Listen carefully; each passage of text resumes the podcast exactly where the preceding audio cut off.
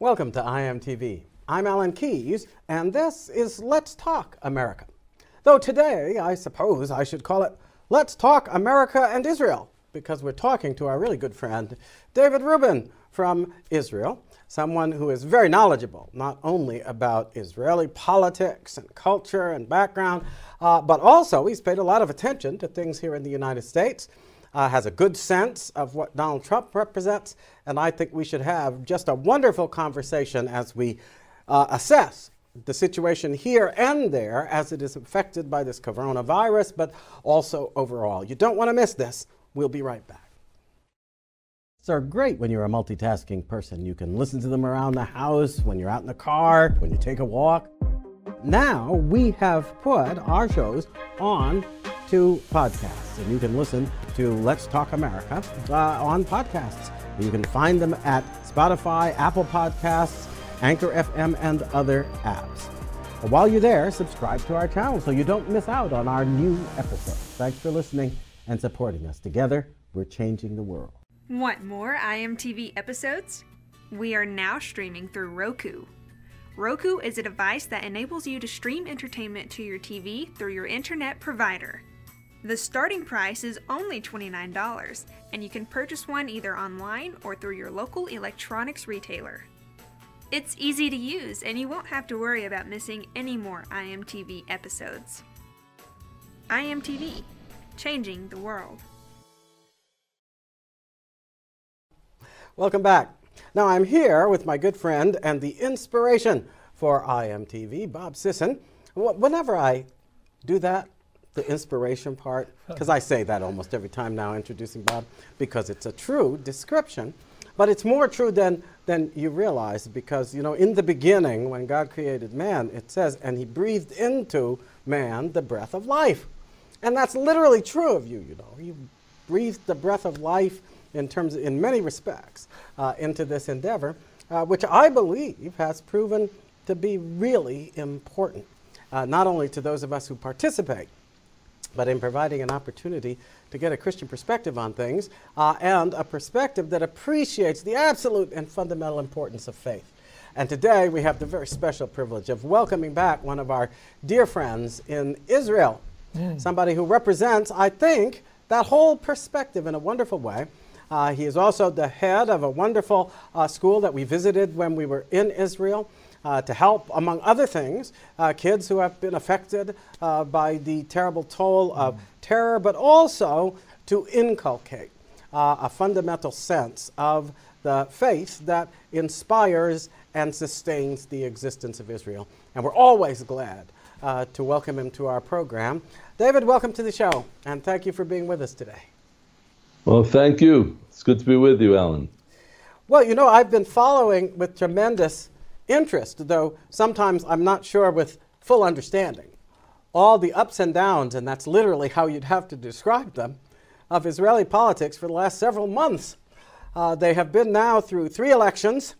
Uh, the last one, I was just telling you a few minutes ago, I went to bed uh, the, the, the day the election occurred thinking that it was decided and finally there had been a majority chosen. And when I woke up, it, it, turned out not to be the case. So you all have uh, continued along the path, but now it appears, am I wrong, that uh, things have either settled on or are very close to settling on the possibility of a unity government, as they call it, uh, probably inspired perhaps by the COVID crisis, I'm not sure. What is the state of play? Well, Israel is not that different from some of the parts of the United States that have been seriously hit by the coronavirus. And the coronavirus kind of just took over. You know, we we in Israel had three elections, three deadlocked elections uh, within one year, mm. and and that then we had this election, the most recent one, uh, just a little bit over a month ago, uh, Prime Minister Netanyahu of the right of center Likud party uh, got 36 seats as opposed to the 32 seats of Benny Gantz's left of center blue and white party. And it, it looked pretty clear, uh, like Netanyahu was going to uh, be prime minister again. Uh, then, you know, understanding how the system works here, uh, which most people don't, except those who live here, and even some of those who live here don't even know how the system works. Uh, but we, you know, this is a parliamentary system like no other. Uh, the the two leading parties each have about uh, a little bit more than a, a, quarter of the seats in the Israeli parliament, known as the Knesset, and uh, the rest of the, the, the, seats in the Knesset are, are carried by smaller parties, both on the right and on the left, and that, and those parties are needed to form a governing coalition. So Netanyahu got his 36 seats. Uh, then he needed to get up to 61 uh, to form a governing coalition. He had his right-wing bloc uh, made up the made up of the Likud and the smaller parties, the right-wing and religious parties to the to the right of the Likud. Uh, that make up all altogether they had 58 seats for the right wing bloc. Uh, the the left wing bloc, which comprises the the left wing parties, uh, the avowedly secular parties, and uh, the Arab coalition of anti-Israel parties, and those together had 62 seats. So uh, Netanyahu wasn't able to get a coalition together.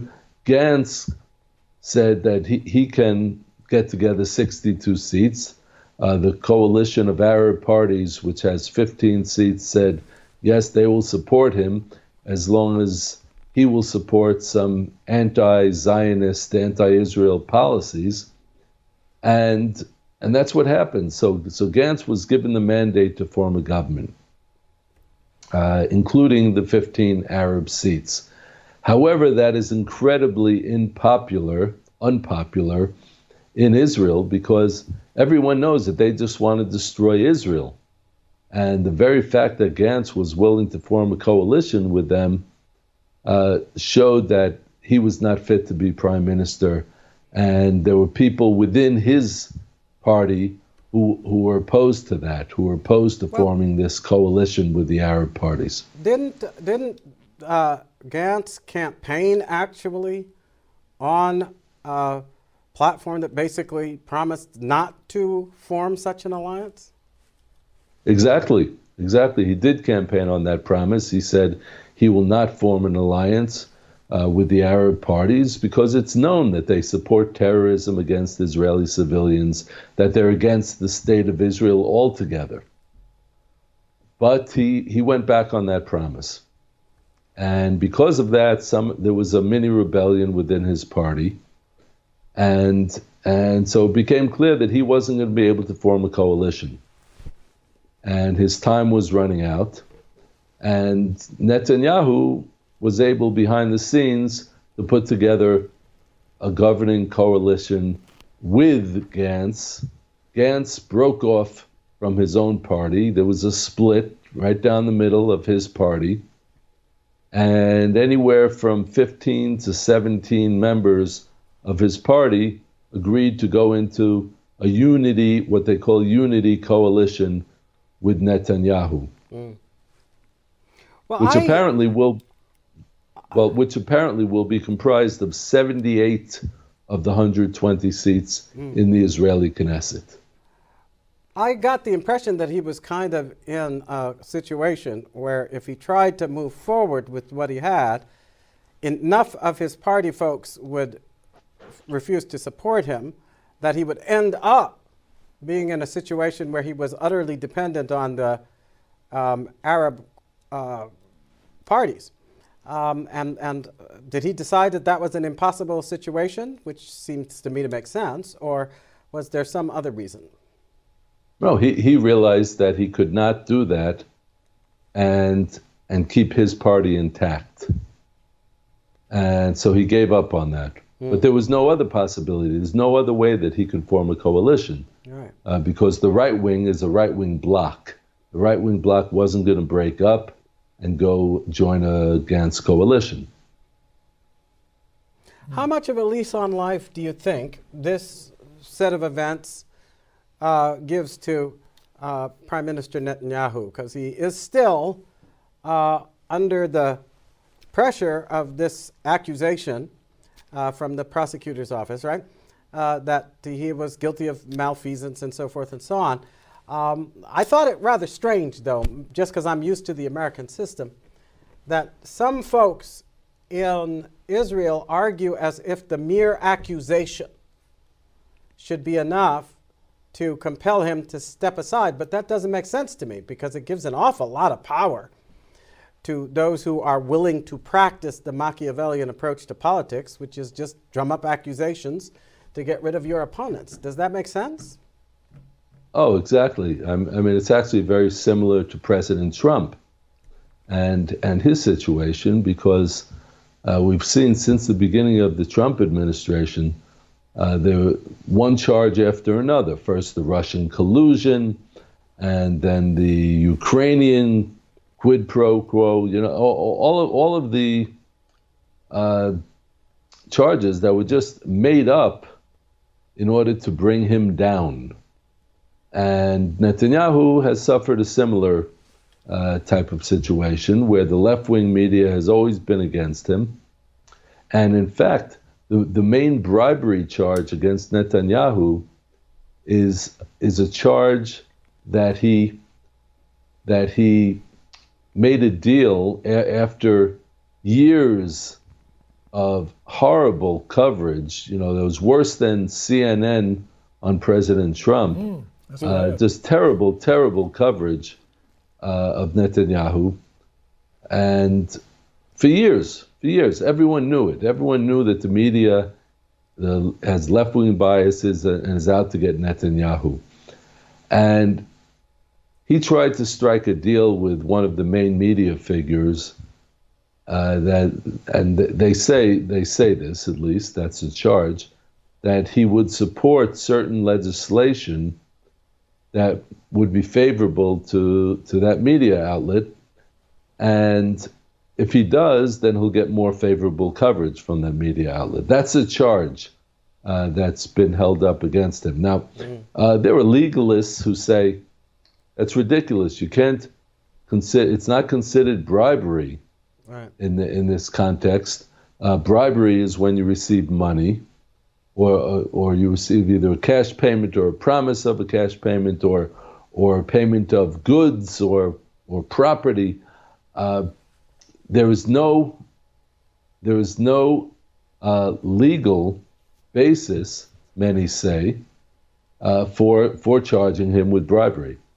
Uh, anyhow, that's what he's been charged well, with. If the, and and the, if it moves forward, yeah, let me just finish. Let me just yeah. finish, Alan. So Sorry. that's what he's been charged with, and the the charge is is heading to trial. You know, he's been indicted, and there's supposed to be a trial to begin in a couple of months. However, in Israel, we believe that you are innocent until proven guilty. It's not just a slogan here. You know, we, we are a, a democracy on steroids, and we, we believe very strongly in that basic principle. And according to the law, he can serve as prime minister while still being charged with these corruption charges. He has the right to defend himself in court and and to make it clear that, that he is innocent. Now, the question I was going to raise so that Americans will understand the difference. When we say trial involving the president, we are actually talking about what remains not in the narrow sense of partisanship, but in the larger sense of answering to the people and therefore performed by their representatives. Uh, we, it, the whole thing takes place uh, in the context of a political inquest, right? And then a judgment that's going to be rendered by one of our legislative bodies elected by the people. Who will make the ultimate judgment as to guilt or innocence for Prime Minister Netanyahu? Uh, there, there will be a panel of three judges. Ah the, the way we have it here, it's not trial by jury.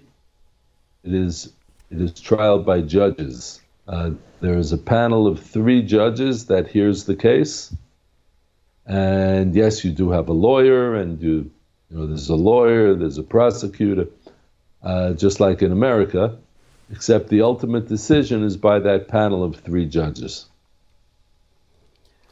All right, uh, David, I have a question. You mentioned that there were uh, a group of Arabs, just 15 or 17 uh, representatives over there, and that they are anti Israel. And my question is this as we traveled around over there, it was obvious that most Arabs were pretty happy working with the Israelis and doing things because they made more money. And the areas where, where they were, if they were working with, with the Israelis, the, the standard of living was quite a bit higher. It was pretty obvious when you went by a place that was only Arab and it wasn't near as nice. Uh, am I led to believe how do they get that many representatives that are anti-Israel when the average Arab that I know or that I've met over there was uh, at least grateful to be living in a country that had organization, that had morals, that had a lot of stuff that their other countries don't have, uh, by and large. So how is it that there's that large a representation that is really truly anti-Israel? Well, I have to make a small semantic correction, Bob. Okay. Uh, that that that uh, most of the Arabs who live in Israel, and I'm I'm saying this based on their voting patterns, the fact that that they that they vote for a party that they voted heavily for, for this party, this this coalition of Arab parties actually, uh, that formed an alliance against Israel and most of the Arabs of Israel voted for them. Mm. So, so um, the word grateful is is not really accurate. Uh, yes, yes, they are uh, happy to live in Israel because they, they get tremendous benefits by living in Israel. Uh, but they don't show much gratitude for it. Wow. And they they want the right to build illegally in Israel uh, they, they, they don't they don't believe that they should have to get permits because they don't recognize the state of Israel. Uh, if if Israel responds to missile attacks, uh, well, the, the Arab population is not happy about that, and and they they protested. If that Arab coalition was, if they had gone into the Israeli uh, government, if they had reached an agreement with Benny Gantz uh, his left of center party and formed a coalition with Gantz, uh, that Arab party was making demands such that uh, there, there would not be any response to missile attacks. I mean, uh, outrageous, outrageous command, uh, demands they were making uh, that, that they would have the right to demand and that Gantz would agree to it, that there would not be a response to any uh, any any Hamas terrorist attacks on Israel. So, so, so, so uh, I'm thankful that they're not in the government. That, they're, oh. that they're not going to be in the government, right. uh, and we'll, we'll, just have to see what the unity government uh, entails because Gantz already did make some promises to the to this Arab coalition, and he's trying to bring those promises into the unity coalition that's in formation with Netanyahu. Mm. Mm. So there is no place for a moderate Arab to go. He either has to vote uh, for Israel or vote for his his kindred. So it doesn't seem like they have any, anywhere to go. Well, there there is uh, a question of whether your ethnic loyalties are stronger than your national loyalties with the Arabs. It's a it's an ongoing problem that they have, uh, but it's our problem also. Right. And you know, un, until they start, uh, until they start really believing in the state of Israel, until they start uh, supporting the state of Israel and and its right to the land of Israel, and stop supporting the terrorist organizations. Until that happens, then they're, they're not going to find their place in the state of Israel. And I, I would like to see a situation where, uh, where they would uh, become a patriotic minority mm. in Israel. Uh, there, you know, we do have uh, the Druze population, which is uh, a, a, minority uh, that, uh, I mean, they're, they're not as numerous as, as the Arabs are, uh, but they're a loyal minority. And they, they serve in the army, they, or they do civilian national service, and they pay taxes willingly and happily, and they, and they believe, for the most part, they believe in the state of Israel. Uh, we see no such loyalty from the Arabs, and that, and that's something that we need to be aware of. And until they start to be loyal to the state of Israel, you can't have uh, all of, all of the uh, all of the political demands met if those demands are contrary to the survival of the state of Israel. Wow. You know, this partly brings to my mind, looking back over this whole election cycle. A question that has to do, uh, in a way, with the other side of the equation, because you've got religious parties and those who are not secular parties, like uh, Yamina, is that what it's called? Um, which is not exactly religious, but not secular. Okay. You're referring so, to Yamina? Yamina, yeah. yes. And, yeah, and yes, so, Yamina is a is a right. It's it's a, a right wing party, uh, which is primarily known as a religious Zionist party. It's a, a, party that is a strong right wing, patriotic, conservative party, uh, which which has uh, a substantial uh, a substantial majority of its members uh, happen to also be religious. But I get the impression from what happened during the course of these three election cycles, uh, and particularly when the focus was on Lieberman, I think, that there was a strong kind of anti religious secular bias at work in the politics that almost threatens to put the re- religious folks in the category of the Palestinians, kind of pushes them aside in terms of yes. the political and governmental process.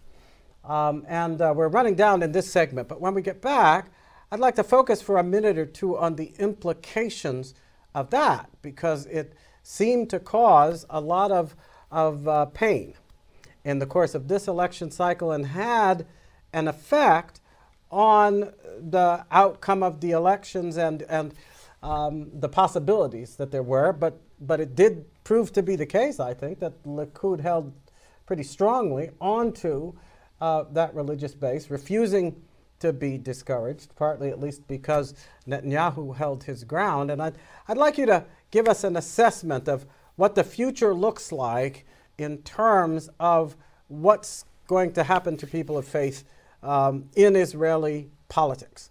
Uh, we'll deal with that and other things right after we get back.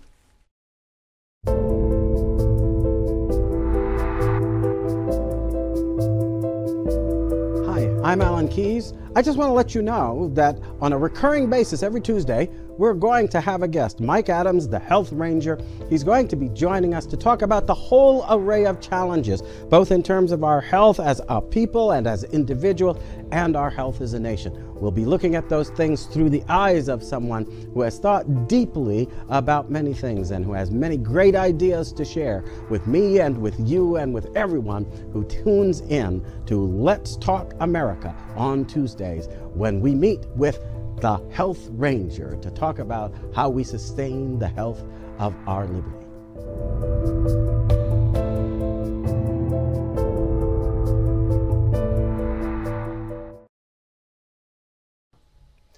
Welcome back. Uh, we have the great pleasure of talking to David Rubin from Israel about the events that have been taking place there. As Bob is showing, oh, lift it up, let yes, everybody yes. see it. Uh, he is the author of the book Trump and the Jews, uh, so that he has a perspective that has really uh, thought deeply uh, about the relationship between the United States and Israel. We now have kind of, you might call it, I guess, a common adversary, though I, I have to always use that word uh, a little delicately when it comes to things like this because, after all, President Trump looks at all of this. We're at war with the coronavirus. Uh, behind it all, though, David, I have to keep in mind myself that one of these days we will get to the bottom of two things. One, whether or not this virus we're dealing with was in fact an accident. That's a question being hotly debated in some quarters. Um, and two, why on earth so many people in the American media, I don't know about elsewhere, seem willing to look the other way about the egregious role that the Chinese government's decisions played in making sure that this became a pandemic.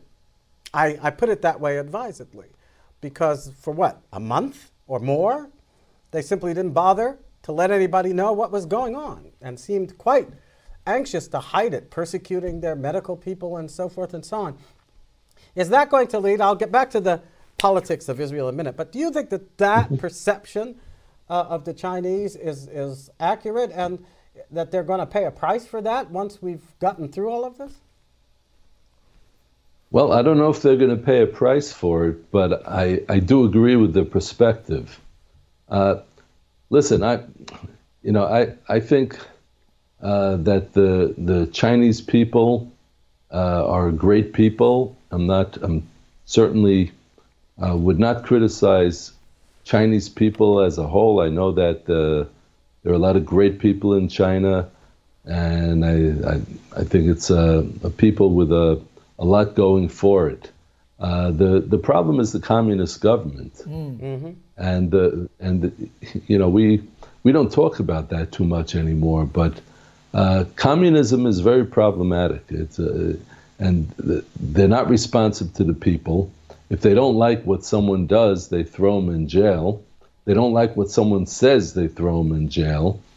And this is what happened with, you know, one of the early people, one of the early scientists who were who were criticizing the government and saying uh, that that they need to get the the word out about this virus and they need to publicize it and people need to know what's really going on and they they quickly shut him up and threw him in jail and and now now that it's all out and now that they're almost at the point where where they have peaked in the number of corona cases and they're starting to get a handle on their situation and uh, but but they they've tossed it to the rest of the world, and the rest of the world is having to deal with this now. And then there was uh, uh, there's a, a, billionaire in in China who's very well known, mm. who came out came out recently with some criticism of the Chinese government and how the Chinese government handled it, mm. and and and when he criticized them, uh, they they made him disappear. Uh, his his family members and friends have been complaining about that, saying that he, he has been out of circulation for about two weeks. They don't know where he is, uh, whether he was killed, whether he was thrown in, in uh, solitary confinement. We don't know. Uh, so, so yes, the criticisms of China are certainly warranted. Uh, that's what happens in a country where you don't have freedom of speech and where you don't have freedom of the press. And uh, the the pollution in China uh, you know, I was in China, and I'm telling you, people walk around with masks all the time. That was way before Corona, mm. uh, and it's because of the pollution. Uh, so what, why is there all that pollution? Why why doesn't the government do anything about it? Well, they they have tremendous industries in China. I was told, uh, but uh, the United States also has tremendous industries. But why doesn't the United States have pollution? Well, there were, there were, there were times when the United States had terrible pollution in a lot of major cities, and there, there was criticism of that, and the government got a handle on it. So uh, that that's what happens when you have freedom of speech. Unfortunately, in China, that's not the case.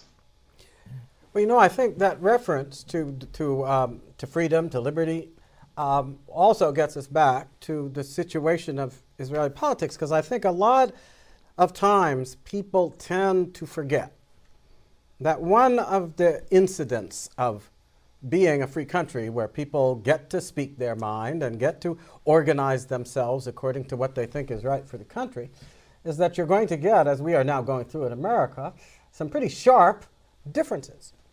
Uh, and, and the question then becomes whether those differences are going to result in the incapacity to deal with this situation. Uh, and one of the things that's intrigued me for the longest time is a little bit of a uh, almost, it's not exactly a contradiction, but I do think it's a, it's a challenge. Uh, because at one and the same time, when people talk about Israel and its heritage, right? Uh, but involving questions that are fundamental sometimes to conflict and criticism and all of this, which is the claim of Jewish folks uh, to the land of Israel.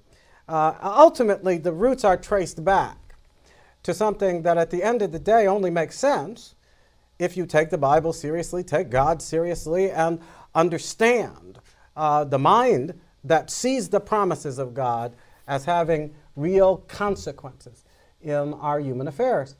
And yet, at the same time, we were talking when we went out about uh, the rising secularism and the push to somehow push to the side in politics the religious parties that obviously play a vital role in sustaining the competitiveness of the Likud.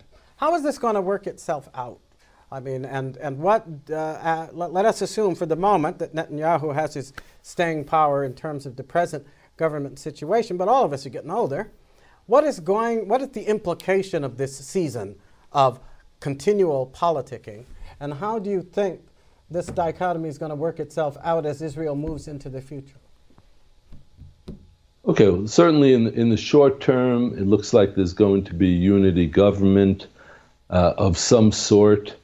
Uh, hopefully, it'll be a unity government that will respect the values of the right-wing religious, who are, after all, the uh, the dominant parties in the coalition, uh, the conservative and and religious factions, the uh, the the more right-wing factions, uh, more nationalistic factions, are, are, are, the dominant force in the in unity government, at least in numbers, and they, they should be in terms of strength and values as well. Uh, so we'll we'll see how it plays out. But looking longer term, which I believe you were asking about uh, in Israel, uh, I think it's important to understand that in Israel, faith and tradition is very, very strong. The family, the traditional family, is very, very strong. And the interest in religion, and I mean Judaism, is very, very strong. So, uh, it, Israel is a country in which religious values, the belief in the Bible as our history book, uh, the, this isn't something that's fading away. This is something that is growing. And the numbers of, of the, uh, the right wing, the religious parties, uh, is only growing. It's only growing. And, and it's going to continue to grow over time. That's what all the trends show us. So, uh, unlike some parts of the Western world where secularism is on the rise, uh, in Israel, secularism is is fighting a very vehement fight because they know that the future isn't with them. Uh, so they're, they're, they're, trying to uh, put facts on the ground uh, that will be fairly hard to undo uh, at this time. But uh, the future is not on, on the side of the secular, the future is on the side of the religious in Israel. Well, that's the way it should be, and I'm certainly glad to hear that. I wish I could say that was true of our country. Mm. It may possibly become true of our country as we struggle with the coronavirus. But I was thinking about that. What about in your hometown of Shiloh? Are there any uh, uh, confirmed cases up there? How safe are you, even when you're at home? Uh, there are several confirmed cases.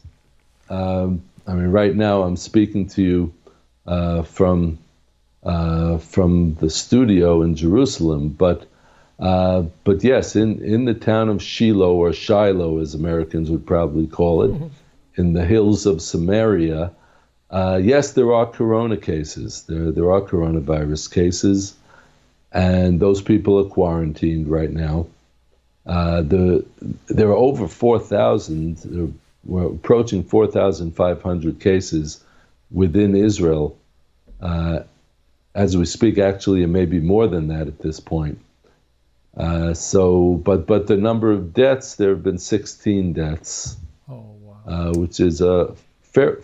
I mean, every death, you know, breaks our hearts, but but it's a fairly low number at this point. Uh, but it's expected to grow, and and you know, we're fighting the same battle that that people all over the United States are fighting, and especially in some uh, parts of the United States where everything is shut down. We're pretty much shut down here. Uh, I was permitted to come to my studio in Jerusalem to uh, to uh, record this show, but uh, generally I'm in lockdown in in Shiloh, and there are uh, there there is no public transportation. There, uh, all the schools have been shut down for several weeks now, from from nursery school all the way through college and most people aren't going to work. Only supermarkets, banks, and pharmacies are open. Uh, but we're a small country, about the size of New Jersey, so that's uh, that's believed to be the best way that we can stop the spread of the virus and try to find some solutions. And Israeli scientists are working on this uh, pretty seriously as we speak. Yeah, I was going to ask you about that because I know that Israel has some of the most brilliant scientists in the world. Add to that the blessing of the living God, who this is his home, by the way, as you know. And so I would almost expect if there's going to be a breakthrough from the scientific community, that it might well come out of Israel. You know yourself that many of the great inventions and stuff over the past centuries have been brought forth by the Jewish people. And so we're looking to you guys, man. Well, you know, well, it's we're, kind of, we're, it's a work, little- we're, Sorry, go ahead. Uh, we are working on it. Uh, we, we, we are working on it. There, uh, there's a team of scientists up in the Galilee uh, that, that has been researching the coronavirus vaccine for about four years now. Uh, now, ad- admittedly, that was the coronavirus vaccine uh, for uh, to, to counter disease in poultry. And they they have come up with a vaccine for that, and for the past few weeks they've been working furiously to put together to basically to adapt that vaccine for humans, and it doesn't require that much. It it's, it just has to be adapted, and then they're going to get right to the clinical testing, and uh, they're they're they're also uh, there's also a, a, firm called Teva Pharmaceuticals in Israel uh, that that just sent six million doses of of the um, uh, chloroquine, uh, which which is a, a, treatment for malaria right. that has been found in isolated cases to be very effective in treating uh, the coronavirus. So uh, the the, the Israeli scientists are hard at work, and Israel is hard at work, and hopefully soon we'll we'll find a cure, and and we will be contributing to the world battle uh, to treat this corona cor- the coronavirus, and uh, I I would be very happy, just like anybody, you know, just like everybody. I'd be very happy if the cure and if the vaccine came out of the United States. But you should know that Israel is working very seriously to find that vaccine. Absolutely. Hey, tell us a little bit about the Shiloh Israel Children's Fund and the work that you're doing up there while we maybe have a few minutes left today. Uh, how is that work progressing, and are you guys now shut down there just like everything else is shut down? Uh, yes. Well, first, let me just give a little background, Bob. The the Shiloh Israel Children's Fund uh, was established 18 years ago. Uh, there was a terrorist attack. There were many terrorist attacks in Israel, but there was a terrorist attack in which my three-year-old son and I were wounded by terrorists, by Muslim terrorists who ambushed our car while we were driving on the road coming home to Shiloh from Jerusalem, from Jerusalem. And uh, the, the bullets hit, and I, uh, I felt a bullet crash into my left leg, and my son uh, seemed to be in shock. But once I got away from the terrorists, miraculously, and we got to an ambulance, and uh, it was revealed to us that my son had gotten shot in the head. Mm. That the bullet went into his head and through his neck missed his brain stem by one millimeter. Mm, mm, and we, well, we had some operations and and uh, psychological trauma therapy for my son in a hospital in Jerusalem. Uh, but looking looking past that, I knew that when something like that happens, when you go through a personal trauma like that, uh, that God is trying to send you a message, mm. and that we are commanded to take a trauma that we experience and to turn it into good. Mm. And that, and after that, I decided to start the Shiloh Israel Children's Fund for the purpose of healing the trauma of the terror victim children and helping them to rebuild for the future. So we, we have a campus in the in the heart of Shiloh, or as we call it, Shiloh in Israel, and uh, we we have over 2,000 children on that campus. We integrate education, faith based education with therapy. We use music therapy, art therapy, horseback riding therapy, animal assisted therapy, bibliotherapy, and sports therapy, you name it, any, any therapy uh, that can be done, we do it. We use informal therapies, formal therapies, and, and some very sound faith based education to restore the lost innocence of childhood for these children. And that, that's what the Shiloh Israel Children's Fund does. Uh, Bob and Alan, I know, I know you both came to visit us, and mm. we were very honored by that visit. And, and thank God we've been able to do great things and to, to heal that trauma. Uh, but yes, since the coronavirus hit, uh, we have been shut down. Uh, there, the, I know for sure that when we get through this, when we're, when when we're back in motion, uh, there's going to be a lot of trauma from this as well. And as, as I always say, uh, children around the world suffer from a lot of similar traumas, and we we can add the corona, coronavirus to that. Uh, but in Israel, we also suffer the trauma of terrorism and war and you know frequent terrorism and war and constant threat of terrorism and war. Uh, so we're, we're going to have our, our, work cut out for us wow. uh, once once we're able to open up again. Uh, one of the things that has always impressed me um, about Israel, and even more so in the visits that I've been able to pay there, uh, is the fact we're, we're faced with a crisis here in America. And the question is, for this generation of Americans, I think especially, uh, whether or not we still have the wherewithal that was present in the United States in previous eras of crisis.